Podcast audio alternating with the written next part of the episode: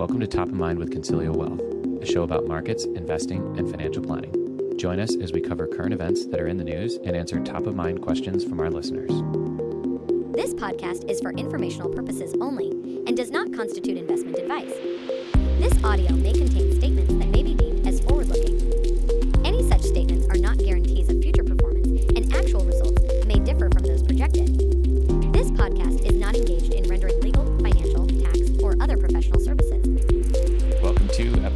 11 of Top of Mind with Consilio Wealth. We are back once again. And on today's episode, we're going to talk about demystifying mutual fund investing. So, we're going to cover capital gains distributions, which is a, a big thing that, that, we're navigating right now for clients, uh, cost of funds, and do mutual funds actually beat their benchmarks? Um, before we get there, I want to turn it over to Hal for an update of market vitals. Hal what's going on right now? Thanks, Chris. I think uh, what isn't going on, right? We are just finishing the holiday rush or Black Friday. This is uh, November 29th at 10:30 Pacific time. And we got some pretty promising data about how much people are spending. I don't know if that's a good thing or a bad thing in this economy, but yeah, does that know, lead to inflation or not? Who knows? Yeah, yeah. The amount of uh, initial sales data coming through is pretty high, and um, we're showing quite a bit of growth year over year. And I think maybe that makes sense. Um, things might be cheaper uh, in terms of TVs and air fryers, especially. I've never seen so many air fryers on sale, and there weren't as many last year. And I maybe that could be the cause of it, where where the availability of things was so limited that people had money to spend, even though inflation wasn't really as bad late last year in 2021 maybe maybe there's just more stuff that's available to buy. Maybe that has something to do with it. I'm just musing here as we're as we're talking about it probably for the second or third time. But i think i think that's what's really interesting is we have money to spend. And hmm. hopefully we're buying things at cheaper prices because that that would help inflation in a big way yeah, I know the sales were pretty good this year. I, I, I, can't speak to if they were better than prior years or not. As you mentioned, it's often different products that go on sale. Um, but I do know that some of the stores that tend to market towards more bargain or or lower prices really spiked on Friday, on Black Friday. Uh, Walmart received a significant number of increased search results online. Um, and then the other company that's been seeing a ton of traction really throughout this whole year is Grocery Outlet. And uh, Grocery Outlet has an interesting business model where they buy products in bulk that are mm. close to expiring. Um, and so th- they they can sell those at a discounted price. And by the way, I don't know the definition of close to expiring. I don't know if that means next week or, or in six months or something. like really um, close to sour milk. Yeah, Not close so to sour. sour milk. Yeah, buy it and drink it all today. Yeah, but that business model is interesting because they're buying products at a at a discount from other places that you know they need to clear their shelves, and then they pass that along to their yeah. To their customers. And so stores like that are gaining a significant amount of sales because they're selling the presumably the same products at lower prices right now. Um, so anyway, kind of interesting stuff going on. Well, we talked about it. I want to say in the summer when we were talking about the bullwhip effect. And remember, mm-hmm. we are going down the list of companies that had so much inventory and which ones we thought we were going to be in trouble or not. I think it's playing out because I've actually started seeing quite a bit of a, like Yeti. Remember them? Mm-hmm. Um, I argue that they wanted to keep their exclusivity high, meaning they wanted to be known as like a premium brand. brand. Yeah, mm-hmm, mm-hmm. and I'm seeing I saw quite a bit of uh, customized Yeti Yeti mugs, Yeti coolers go on go on sale too. More more the mugs, so you know the insulated mugs that everyone yeah. loves. Um, I think that's been a bigger issue with some of the retailers where uh, they've drew down some of the inventory, but year over year, it's it's significantly higher. Mm-hmm. Right. I brought my kids to Best Buy post Black Friday, and the the store was still fully stocked. So maybe either people mm. are shifting towards online, or it, it, must be right based on the retail numbers. Because if Amazon and Walmart sold that much online, why are the physical stores still stocked? It's an interesting Maybe point, right? If sales yeah. were higher than they were in the prior year by a good margin, but maybe we have a lot more stuff this year. It just, you know, you didn't notice the dent. Whereas last year we had fewer items because of all the supply chain cr- supply chain crunches and those sorts of things. And so maybe the shelves were just simply less full Yeah, last year. yeah, and that could be a result of such a low baseline last year mm-hmm. because availability just simply was. If I wanted to buy a washer dryer last year, I had to wait months. Yeah. And now, if I wanted to buy one now, I'm going to pay for it in the moment and get it delivered in two days. That counts as a transaction today. Mm-hmm. So that that works out for the buyer and the seller here. So I think things are definitely improving in the, the supply chain, if not already improved to a point where it might be too much. And I think that that was an issue we've dealt with since the summer. You know, and we're just looking this up. This is related. Uh, LA port data. Everybody remembers hearing that in the news how the number of ships backlogged in the LA port and they were rerouting Yeah. them elsewhere. Uh, we were trying to find this a minute ago, but I, I think the number was over a hundred uh, ships that were that were essentially just not getting unloaded. Uh, you can Google this now, and we looked it up, and there are currently, as of today, eleven ships in the harbor. Yeah. So that's good. That's good news. Yeah, well, we went from too many ships waiting to be processed to too much of those those containers taking up too much space because there was nowhere to place them. And now, Mhm. now there's too much stuff on the shelves in our homes, probably too, but the shelves of the retail stores. So, so that's the bullwhip effect that we're living, right?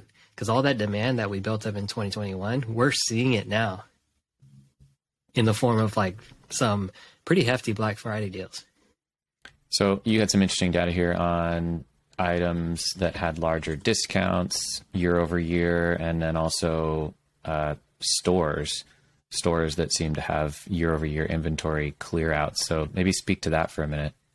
Yeah, computers relative to the last year, the, the amount of discounts compared to 2021, um, there's 32% of computers in inventory that was discounted.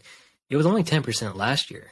So it shows you how steep that, that difference is, the delta, the Wow. 22% difference, right? You look at electronics, you look at the number of TVs that I saw dotted in the, the walkway of Best Buy. I don't know if you've been into a Best Buy, but it's like a big square Yeah. they fill they fill the walkways with TVs, and there were still plenty of TVs that Sunday. Like they they haven't moved. Um, clothing we mentioned right. Uh, Target and Walmart just have an overabundance of clothes, appliances, sporting goods, all these things that I don't know if you you don't have to think hard, but all these things were really popular and really in high demand in during the pandemic. What I'm seeing here is that everything in 2022 has higher discounts than in 2021. Makes sense. Uh, you know, less supply chain shortages and whatnot. The only thing that is close, toys. Toys maximum discount, according to this chart here, 2022 is 22%. 2021 was 19%, but everything else is, you know, electronics went from 8% in 2021 discounts to 27%, which I guess speaks to the chip shortage potentially catching back up, uh, meaning maybe we don't have as much of a shortage today as we once did. Yeah, in terms of the, I guess the consumer electronics, but we're still experiencing quite a bit of a chip shortage in cars, mm. which is probably another big component of of inflation. You know, relative to a TV, like if you bought a, a new car and I bought a new TV, your car is just simply going to carry more weight, simply because it's a bigger ticket item. Makes sense. Yeah. All right, and then yeah, the next part of your question was who's who's sitting on the most inventory. Believe it Yeah. or not, Macy's apparel was a big big discounted item, but Macy held up pretty pretty well. Um, so I don't know what their inventory management has been like, or if they've kind of found a TJ Maxx or uh, with their version of grocery outlet, where where they're sending extra clothes to that discounter uh, more effectively. But yeah, everyone's kind of back out and about, and all the the new fashion resets, all the you know get rid of the pajamas and start wearing pants again, I think that's pretty much uh, set. You don't need to keep updating your wardrobe. Yeah, but we're seeing, you know, large inventory builds in Kohl's, which does both clothing and and appliances and everything else. But Gap, it shows it shows Gap might be pretty pretty badly mismanaged in terms of how much clothes they, they they've had to get rid of or produced. Um, in Walmart, Walmart I think has done a more admirable job, but still they're struggling. So it shows you how difficult this this really the 2021 last landscape has been to deal with, and I think we're still dealing with it. So just so that I understand here, I'm, I'm and for our listeners who can't see this chart that you and I are staring at. So let's take Walmart for example. So uh, this is saying Q1 spread between year on year sales and inventory growth. Q1 is minus 30% on Walmart. So does that mean that Walmart accumulated 30% more stuff, meaning they sold less than they accumulated? So that's why that's a minus 30%? That's correct. That yeah. Yeah. Okay. So you want that close in terms of um, you, Toyota's just in time. You want that number closer to zero because you don't want to sit on inventory, especially if your job is to sell. sell yeah. stuff. Yeah. Uh, the bigger that that negative number is, the worse off that your sales have been because you're you're paying for storage space, you're paying for loss prevention, uh, you're paying for um, cleaning it, you're paying for stocking it and moving mm-hmm. it uh, about the store. So all those costs that that build up from your inventory buildup, that really has a downward effect on retail stores. I'd love to see this chart updated in Q4. So this will be an interesting one if we can take a note and revisit this. Uh, I wonder if all these big sales corrected this. The most extreme chart on here for our listeners is Kohl's. So Kohl's uh, minus 45% Q1. So that means they have 45% more inventory than they did. Yeah. Their sales didn't match their inventory.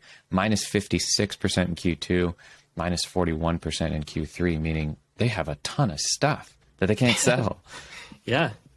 And I, I didn't really do any scientific research over the weekend about Black Friday sales, but Kohl's was all over the place in terms of advertising on social media and steep discounts on, on aggregate sites. Interesting. Well, uh, like I said, I'm excited to see Q4 numbers to see if they can. And, and Macy's the surprise minus four, minus eight, minus eight. Q1, Q2, Q3 for our listeners. So yeah, they're they're doing something pretty cool. They partnered with uh, whoever owns Toys R Us, and they started, you know, earmarking space on on their big floors for uh, like a mini Toys R Us inside the Macy's. Yeah. Yeah. So we think Macy's is going to make it. I don't know. They seem to be well managed through this this one of the toughest environments I've seen for retail. Wow. Like Target, Target's probably one of the worst hit um, because they they cater to that upper middle, I guess, and mm-hmm. I think that that class of you know population has done has probably felt most of the inflation hit because they just also. Sorry, go ahead. No, because they spend more, right, of their relative to other groups. There's also something interesting there, and I'm racking my brain. Uh, Target, I think it was Target that only has about 20% of their sales in grocery versus Walmart is 50% of their sales in groceries yeah. in their stores. And so that can have an impact as well. And I might have those flipped, but based on their sales mix, they they you know food inflation has been a been a big deal. Uh, so you know potentially that would affect uh, say a Walmart more if 50% of Walmart's in-store sales comes from grocery versus Target's only 20. Yeah, you're right because essential purchasing has been prioritized here, and I think yeah. that's how Walmart's been able to sustain some of the some of the inventory traps that we, mm-hmm. we saw Target fall into the last quarter. I'm going to switch gears a little bit. Uh, just something interesting that I was reading today. So Goldman Sachs came out And the headline here is The exceptionalism of technology is probably over for the stock market. So, in reading this article, they're saying, you know, for the last much of the last decade, you've had big tech that's dominated the markets, and they're kind of going into why, and it's you know, low interest rates and high growth rates, and this, and that, and the other. Yeah. Now the market's not giving those stocks as much of a premium, as everybody knows. There's been a pretty big tech sell-off. And the chart here that struck me is a chart that goes all the way back to 1990, and this chart shows two lines the four largest stocks in 2000, and that was Microsoft, Cisco, GE, and Intel. And it shows that the weight in the S&P 500 for those four stocks peaked in 2000 at 16%. And then uh, now today, those four stocks are equivalent of about 6% of the S&P 500. And Microsoft is probably accounting 5.8 6%. That's a that's a good point, actually. Yeah, Yeah. That's That's what point. that highlights why stock picking, like individual stock picking, is so hard.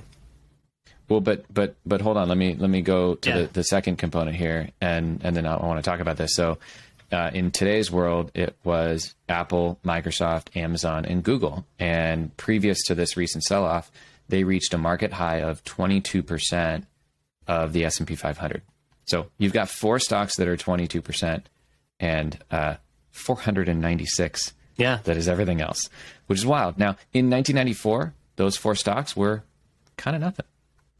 You know, I'm just I'm looking at these- two charts that crossed a line in 2010, and uh, and the point of this is that if you happen to own one of these stocks that is is or was a market leader, I think the lesson here is that generally that market leader today isn't always market dominant forever. Yeah. And I think the index performance is really driven by the future market leaders. So I think that goes into the question of who's going to replace Microsoft, Google, Amazon, Apple, and when.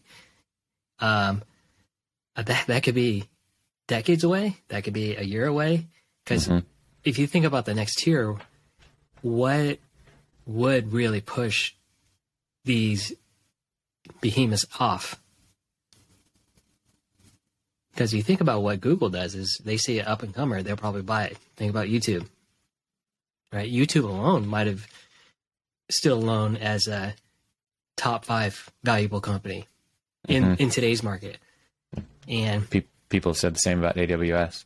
yeah, yeah. And if AWS ever spins off, that could be, you know, a top two or three company on its own. Hmm And that's the thing is we don't know. And I know Goldman is, you know, like a lot of pundits, stick their neck out and say something so bold, they could be wrong. And Mhm. but more history's on their side though. They're right. They could be right. And I think uh, I mentioned uh, um, stadium naming rights, and in, in Seattle, I, I forgot what the the Seahawks play in, but I remember it was CenturyLink for the longest time. But Yeah, Lumen Lumen Field Lumen. now. yeah, is is that name going to last? And again, no offense to Lumen or its employees, it's just that's the way it goes. Like in L- L.A., we have what Staples Center and whatever it is now, crypto crypto.com arena. So I think that holds the record for the shortest, you know, viable sponsorship. Yeah. yeah, if you just look at company success and use that as a correlation to, you know, naming rights, stadiums all across the world are being changed just simply because the businesses funding those sponsorships no longer exist. Mhm. And I think that's just a natural progression of things. And yeah, that, as I said before, it just makes it hard to pick a single stock and stick with it relative to an index because what does the index do? It kicks out losers and adds to the winners, right? You've heard it here before, you'll hear it again. When you own the index, you sort of automatically do that rebalancing behind the scenes. And if one company, you know, if, if Walmart takes business from Target and that market capitalization is sort of excreted from Target to Walmart, that's automatically shown up in your Yeah. S&P 500 index fund. And that's awesome. Uh, in fact, I wish that they plotted from 1990 to today the S&P 500 because you see this really just simple line that we're trying to achieve, right? So uh, I think the, the the moral of the story is you know, if you happen to to have a lot of a market leading stock, it may not be a market leader forever, uh, and so try to look at it objectively. If you happen to own something that's beat the market over the last number of years, maybe it's a good time to take those profits and reinvest into the market because you have a higher probability of going the right direction for a longer period of time. Yeah, I I, I wrote about this story where I met um, an ex GE engineer, and mm-hmm. he worked through GE's Jack Welch heydays, and c- turns out Jack Welch wasn't the most honest in terms of accounting for GE, so they're dealing with the reverberations now. But his his entire future was tied to GE stock. Yeah. What has that done since 2000? And you really can't put your eggs in that basket, even if it is one of the best companies in the world. Mm-hmm. It's just way too much risk. Mm-hmm. Yeah, I think similar to, you know, right now when it's it's we look at a lot of these market leading companies and it's like, how would they ever not be market leaders? That's the same feeling that uh, you know everyone had in the 2000s is how would this company not be a market leader in the future and this is not a it's it's not a negative statement it's just a we have facts to back up the reality of what often happens in over time yeah i'm going to take you back to my childhood in the the 90s when aol instant messenger was the mm-hmm. king and netscape was the king yeah and, and netscape and aol and yahoo and this up and comer google no one no one saw that and said Google's going to displace these entrenched because Netscape came on the computer. Like you, you installed Windows and Netscape was on there, or Windows Explorer was on. There. I there. remember. Yeah, Google, Google knocked them both off with mm-hmm. Chrome and with um, Firefox. So Firefox came out of nowhere. Yeah. Yeah, you can't, you can't predict it. I think um, if you're looking for a lottery ticket, scale it, scale it down, right? And we're we're just we're dealing with the the ripple effects of a crypto blow up. And again, I we never recommended crypto, but um, if it was scaled properly, let's say no more than five percent, and you lost all of it, you can still recover from that because you still have ninety five percent of your assets. That's really the point here. Everything everything works when you tie it around a financial plan. Can I yes. take this risk? Yes, no. If yes, is that risk asymmetric to my plan? And do I want to do I want to take it? It's it's and, and those types of things are okay. Yeah. But um, but it's all has to be tied around the plan to make sure that taking that risk doesn't materially derail what otherwise is important to you. Yeah, and forget about especially around the holidays when you had a niece or nephew who made gobs of money on crypto last year and rub it in your face because your financial advisor only did X.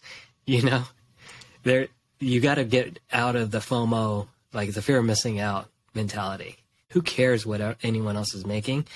They're taking, especially if they're doing extremely well, they're taking outsized risk, and it's not sustainable over the long term because that attracts mm-hmm. other investors, and that kind of get whittles down because more competition comes in. Yeah, well, and, and hopefully that you know the, the, there's so much technology behind crypto and and all of the blockchain behind it and all of that is is coming into the banks and whatnot and there's a lot of good that that yeah. I think should and will come out of this and and you know, hopefully that it it does become uh, a sustainable asset over time, uh, and and hopefully the big volatility is maybe gone.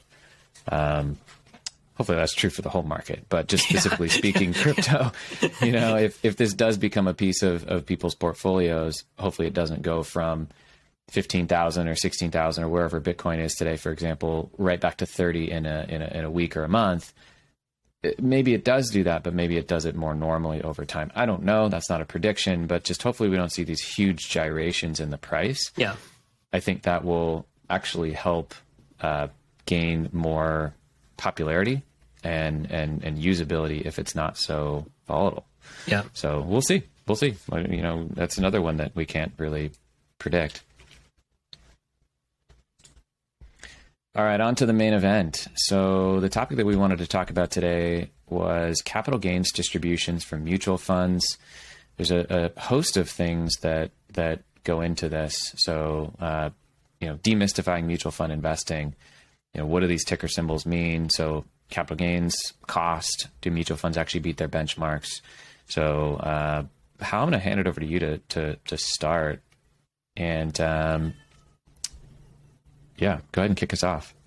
Yeah, yeah. Well, this came up because this is um, this podcast was really created to kind of pull back the curtain on what we do behind the scenes and show how really the client base, um, how active we are, just trying to be best the best stewards of their money we possibly can. Um, we do have mutual fund investments in our in our accounts, um, and I know a lot of personal finance gurus out there say buy an index, right, and just let it grow passively. Which for um, a lot of people it makes sense. And for us, it makes sense because we we know mutual funds cannot beat their U.S. benchmarks, especially if they're in the large cap variety and they're competing against the S and P 500. But Yeah, what's the stat there? It's something like 80% of fund managers can't beat the S&P. Some, Yeah. And, and Yeah. the 20% that do don't do it every year, so it's always changing. So it's like we're big believers in index funds. We we generally index the U.S. markets. yeah, it's the best majority maybe. Yeah, the majority of our U.S. assets are in passive index ETFs and index funds. Um, yeah, you're right. The the majority of active managers do not beat their benchmarks in the U.S. and that's because they are the market. Imagine me and you running our own respective funds, and we have a research team, and we're competing against each other. That's a zero sum game, and yeah, it makes sense to passively stand by and let those guys duke it out. But that's an important feature of the market because that's called price discovery. I mean, if I'm selling Krista um, a share of Google, right, and he's buying from me, there's two transactions: me selling because I don't think it's going up any further, him buying because he thinks it's, it has more room, right?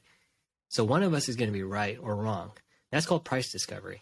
We're both doing very smart research. We're doing performing to the best of our ability, but it's highly competitive because it's zero sum, meaning someone's going to win, at least in the short term, and someone's going to lose. If I mm-hmm. take the proceeds of that sale and invest it in, let's say, Microsoft, how much am I really losing?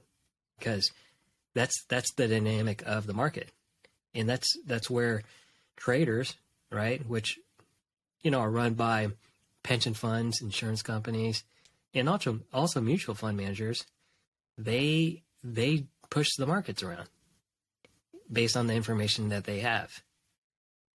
Right? And that's that's where we kind of get that efficient market theory over the long term, meaning the market's going to process all the available information it has on hand now, the publicly available information. hmm And I think that's an important feature of mutual fund managers. But no, by no means are we um, wholeheartedly defending mutual fund managers because, yeah, they do have a history of overcharging clients since really since mutual funds started, right? And So are are there areas of the market where a mutual fund would be more I mean, I guess really what we're comparing is active management versus passive and we can go down that rabbit hole here in a second too, Yeah. but are there areas of the market that in research or statistics would say, hey, this area tends to be a little bit more favorable towards a stock picker or an active manager of mutual fund of sorts versus this area of the market, as we talked about, is like U.S. large cap and a lot of U.S. holdings. That tends to favor just go passive, go ETF. That's the best way to go. What what have you found, or what do you know Yeah. about that? yeah, let's let's dig into your top. Was it six or seven companies making up twenty two percent of the S and P? Mm-hmm. What am I going to tell you about Apple that you already don't know, and vice versa? So all the information available about Apple and its trouble with iPhone production in China, that's that's historic information already. Are you going to trade on that information? Who are you going to beat? Mhm. Right? Apple and Microsoft and all the big mega cap companies, they have 70 plus analysts from all these different shops around the world um, putting out price targets. Are we all are we smarter than those guys who you know are of the Goldman Sachs pedigree? I probably wouldn't think so. And so, can I beat them on a trade? Most likely not. They're probably playing a different game too. But yes, generally, So- you, you're, you're saying you're saying because of that that access to that information, uh, it's very hard to beat U.S. large cap companies, uh, or very hard to beat the S and P when you are an active manager, Yeah. uh, because that information is more or less publicly shown. And these companies, as we just highlighted a, a minute ago, the top companies are the top companies until they aren't, and there's not much we can do to try to beat that unless we get Yes, lucky and overweight the right one of them. Yeah, imagine trying to beat the S and P 500 without Apple in the last 10 years, Right. Right. right? Or trying to beat it without Microsoft or Google. That that's a very very tough task.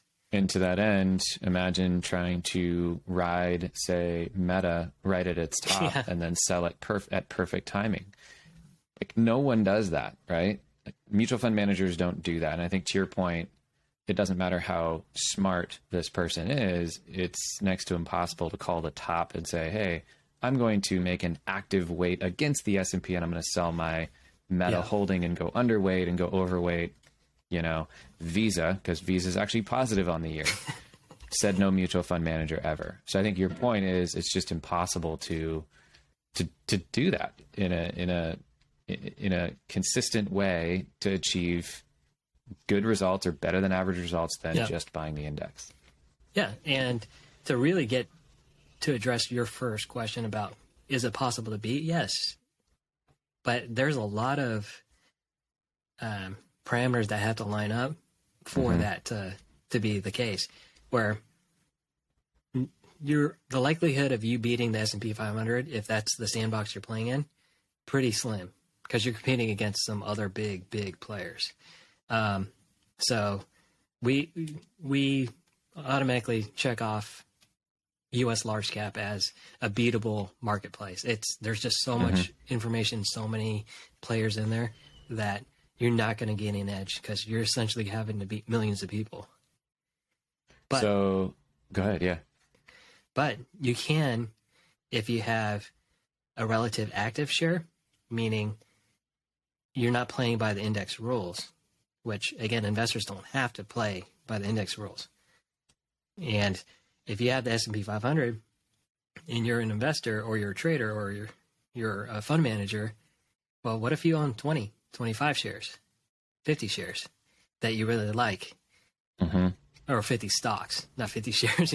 You'd be very poor fund manager, but that's that divergence from the 505 stocks in the S&P 500. The the bigger the difference, the higher what we call active share, meaning you need to depart enough from the index to have a chance to beat the index. So let me explain back to you to make sure that I, I heard you correctly. So active share, when measuring a mutual fund, uh, active share is a higher number of active share means that that fund manager is holding holdings that are relatively different than the Yeah. benchmark that they are trying to to beat. A low active share means that they are essentially trying to hug that index, or we call that closet indexing. And a lot of mutual funds, by the way, do this. A lot of mutual funds charge their fee, and they perform exactly the same as the index fund. Less the fee though. significantly like, yeah. less. Yeah. yeah, Yeah. and and so we don't want to buy a mutual fund that is a closet closet index fund. So high active share is meaningfully different than the index. Yes, and closet index funds really it's hard to identify what it is, um, without some of the tools we use internally. Um, that yeah, you're you're essentially paying for index performance without the, any any chance of outperformance. Um, Yeah. Closet indexing has been more of a survival tactic for a lot of these funds as they grew and grew and grew because uh, the example I mentioned, where let's say I just want to own 50 to 100 names, and I want to manage that pool of money, Mm-hmm. and I do reasonably well for one, two, three, four years, and that starts attracting attention, Mm-hmm. Starts attracting more and more money, and all of a sudden I have to put an extra few billion dollars to work, for example. Mm-hmm. That's a lot harder to do than 100 million, 200 million, because you can buy a significant amount of your stocks without getting into ownership territory, hmm right? And I think Cathie Wood ran into this problem where, in a lot of cases, she was the only buyer, right? So, uh, ARKK's previous success is probably the biggest reason for their downfall is they were able to concentrate and buy a finite amount of stocks and be be world beaters, right? 2020 was one of the probably the best years in any fund manager's um, arsenal. Yeah. But then all this money came in. Yeah. And by taking all this money and not closing, in their case, we're going to get into this like an ETF. We'll probably get into another episode, but um, they can't control the the flow of money in and out, and that makes it very difficult for a fund manager to keep up with their their thesis, and that's that's one of the big drawbacks of active investing. So let me add some color there. So what we find is that uh, fund mutual funds that are top performers, they tend to be smaller funds, and smaller is by size. So these aren't the you know 250 billion dollar funds, because how to your point, the 250 billion dollar fund has to go buy a lot of these index holdings. They have to buy Johnson and Johnson. They Yeah. have to buy Apple because they have to do something with the money, and they can't simply execute their strategy with that large of a fund. So if they're a $10 million fund, a $20 million fund, a 50, 100, couple hundred million dollar fund, they can execute their strategy. The problem or the, the curse of success is that when you're doing really well as a mutual fund manager, flows come to you. Flows come to you in the form of if you're in a 401k plan or if you're uh, in, you know, even just retail accounts buying your fund. And the problem with that is your fund can go from 200 million to 25 billion in a very quick period of time. And now the fund manager is struggling to continue to execute their strategy. The second component of that is that what we find is that uh, mutual funds that tend to perform better are sort of the the other asset classes. So as we said, not large cap US, but small cap US, international, real estate, bonds. These are kind of the areas that tend to do a little bit better in this space.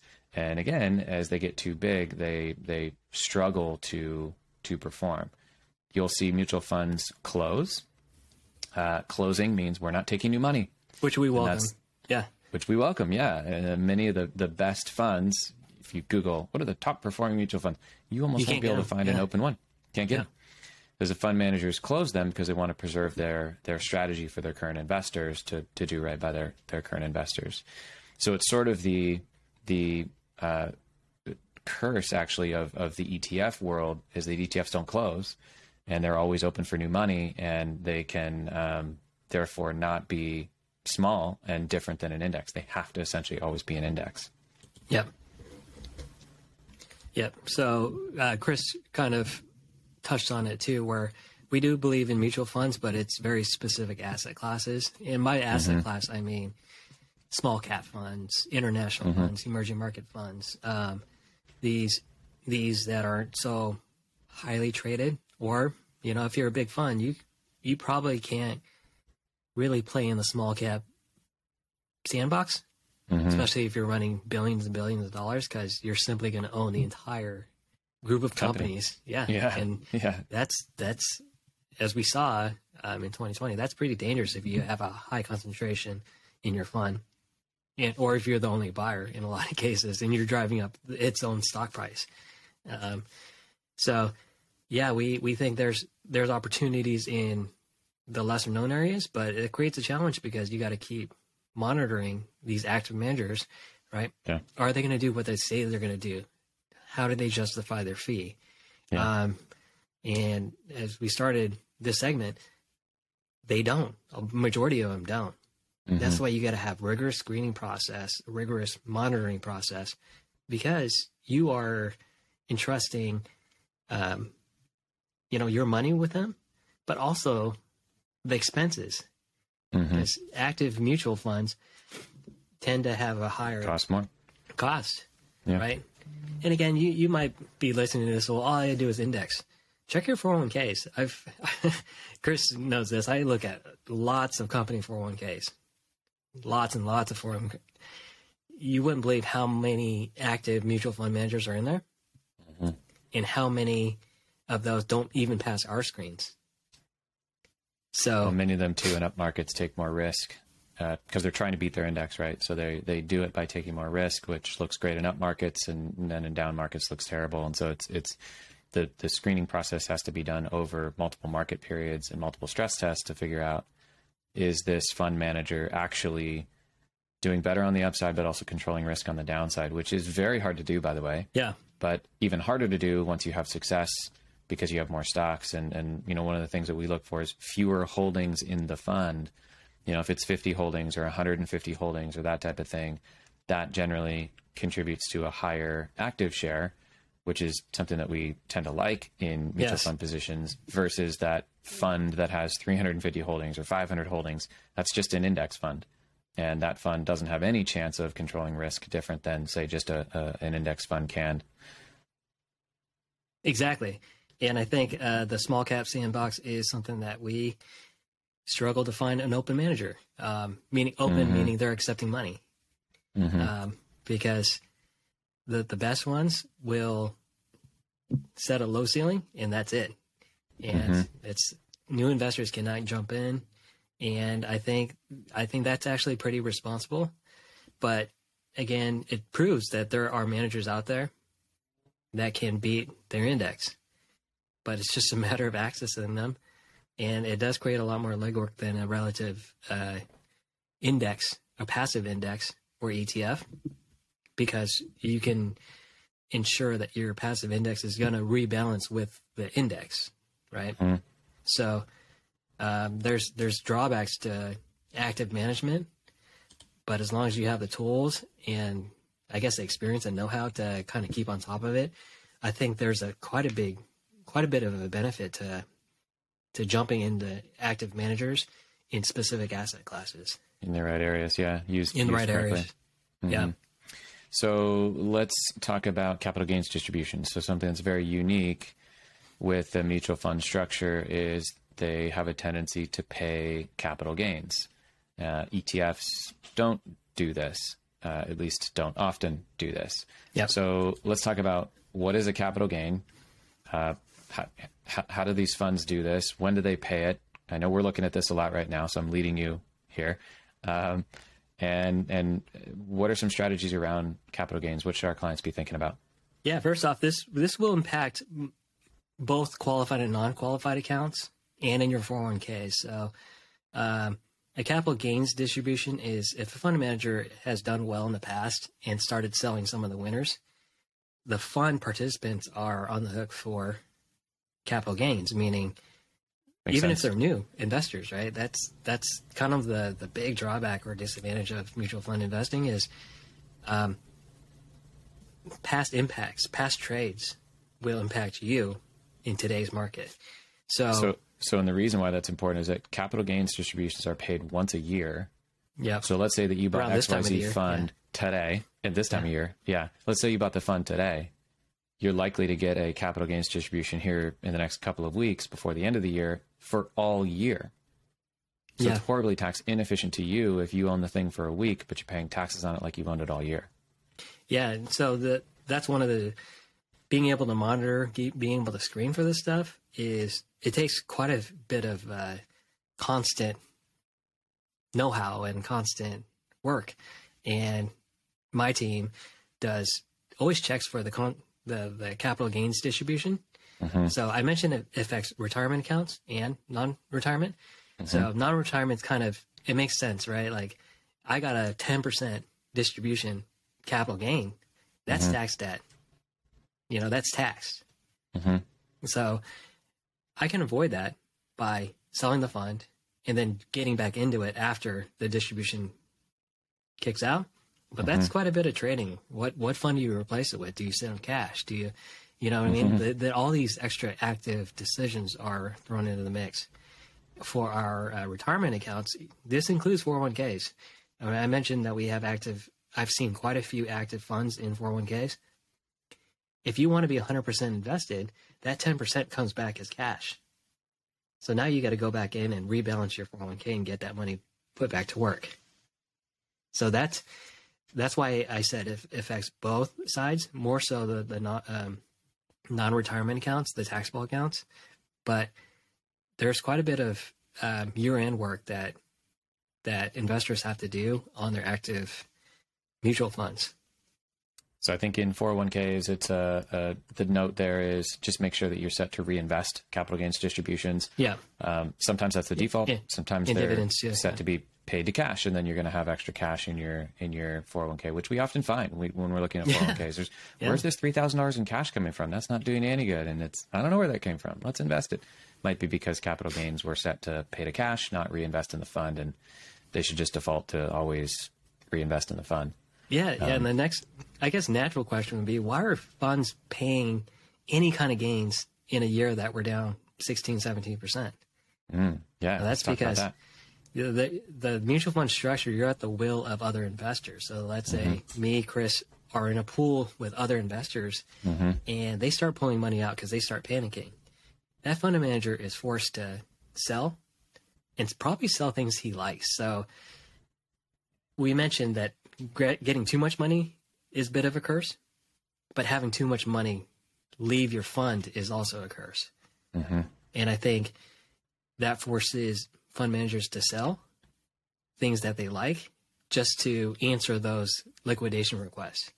Mm-hmm. And you liquidate enough, like some of these bigger funds, you have to start paying, selling some winners, and start mm-hmm. paying some of these capital gains taxes on for for anyone else who's left holding the bag.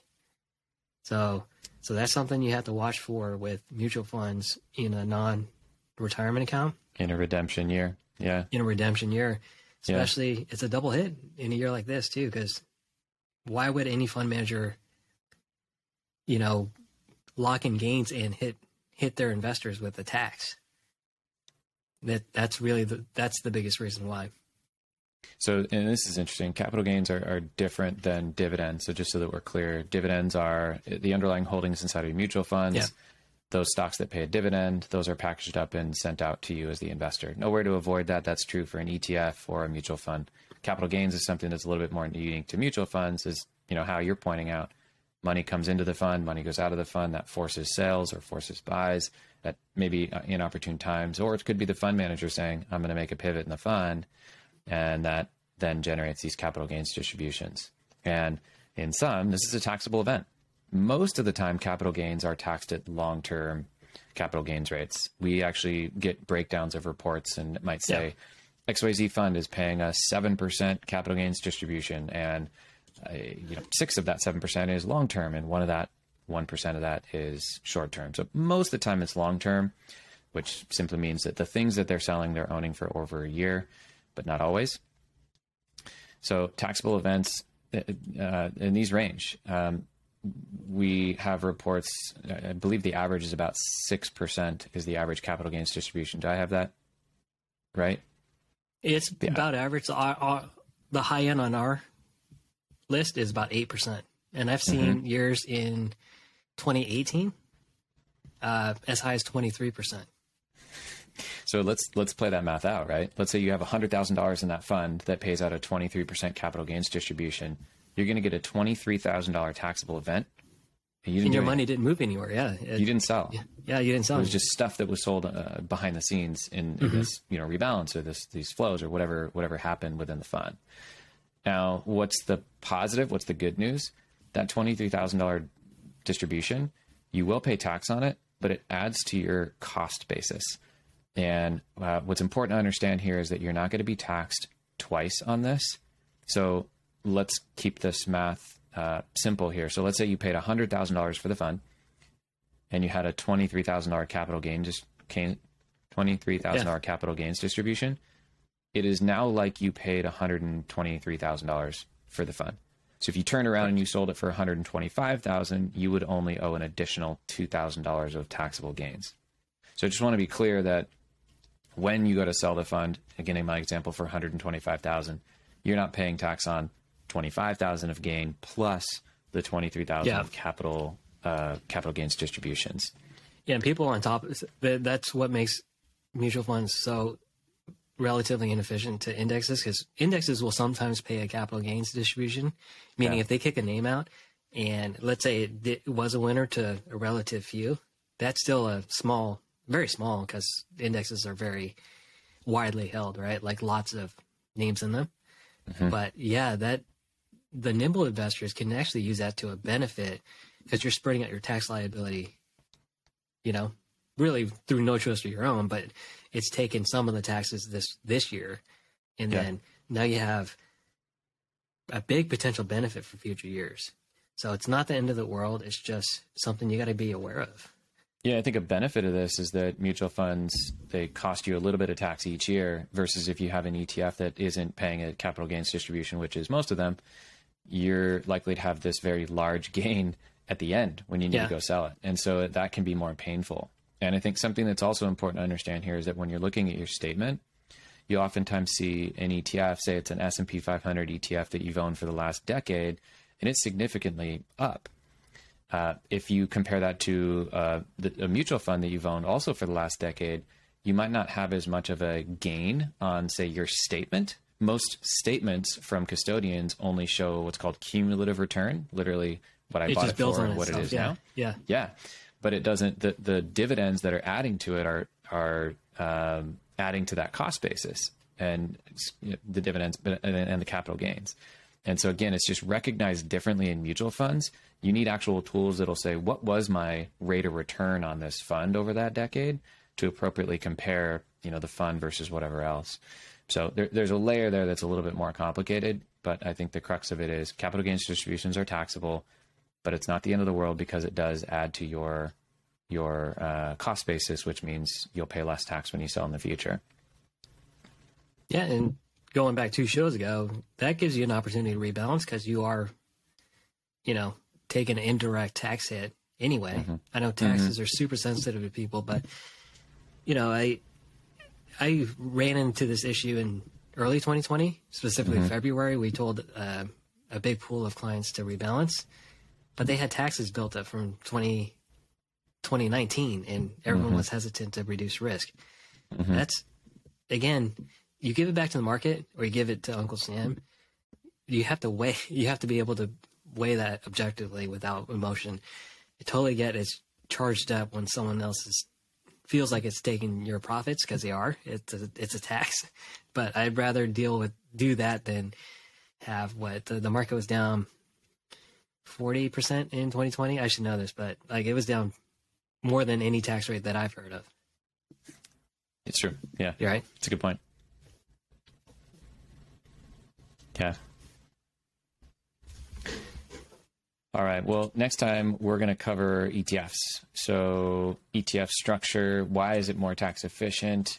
And also, know what you own. This is a conversation that Hal and I have talked about many times, but the, the title of a fund isn't always uh, what's in it. Um, it's it can be a, a sales tool, right? What do you name Yeah. the fund to try to garner interest? And so we thought we would talk about that a little bit to to educate our listeners on what to look for there. Um, oh, and capital gains distributions. If you're seeing a bunch of trading in your account now, if you are listening and you're a current client of ours, it's because if we're trading in that fund, it's because we're trying to avoid that capital gains distribution. So um, we look at it and we see if there's a distribution.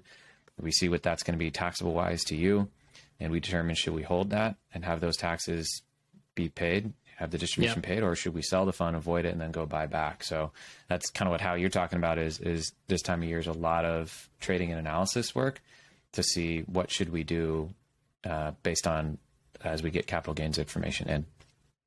Yeah, and I think the point of the episode, I know we've we've really touched on the the disadvantages of mutual funds. There there is a benefit, but with that, you need to keep an eye on your investments, Yeah, right? And that's that's our full time job. So yes, that's fine. But if you, you're listening to this and you're not a client of ours and you're going to go out and jump on a mutual fund, I just don't. One, how do you screen for that? And two, how do you monitor it ongoing? by right? It's just yeah, just uh, I Yeah. do recommend indexing for um, the majority of people, especially if they're using this podcast as advice. Which again, I think we have a disclosure, not advice, but um, mine is to keep it simple as much as Yeah. possible. Yeah, which we do as well. Most of our holdings are, are ETF Yeah. holdings and index fund holdings as well. And, and we'll talk more about the tax efficiency of that and, and how ETFs work on our next episode. Yeah. Great conversation. Yeah, this is fun. All right, talk to you soon. Thanks, everyone.